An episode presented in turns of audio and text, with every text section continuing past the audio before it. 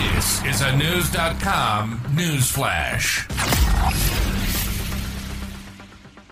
Robots have been big enough to fight in monster movies and small enough to vacuum your carpet. Now Knewz.com has learned about the development of even smaller robots. In fact, they could be as small as the tip of a pencil. They're called anthrobots, created by scientists at two universities in Massachusetts. And they have a scientific purpose. Anthrobots can move across human bodies and help heal diseased cells. And people don't need a microscope to build them, because they were designed to assemble themselves. Anthrobots self-assemble in the lab dish, Tufts University doctoral student Gizem Gumuskaya said in a news release. Anthrobots are the next step in a process that began with Xenobots from Tufts and the University of Vermont.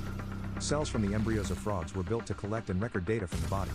The science of biobots now is moving from frogs to humans. Researchers from Harvard and Tufts created anthrobots from cells in adult human lungs, with no need to modify their genetics.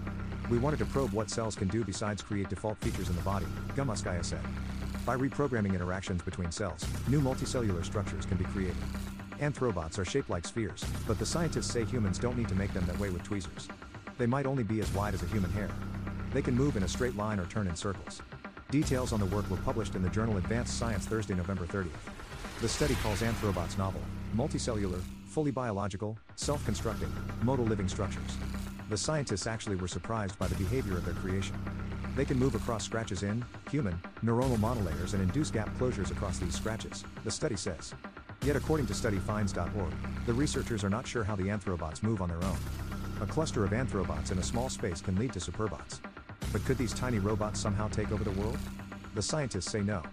Outside of the body, anthrobots can only survive in very specific laboratory conditions, the Tufts statement says. There is no risk of exposure or unintended spread outside the lab. The scientists say anthrobots can be made from a patient's own cells.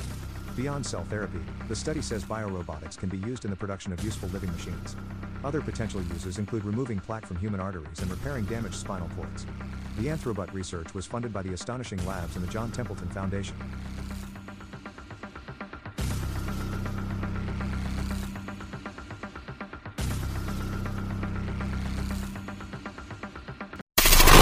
Knowledge. Knowledge. Unfiltered. Unfiltered. Knewz.com. Knewz.com. Knewz.com.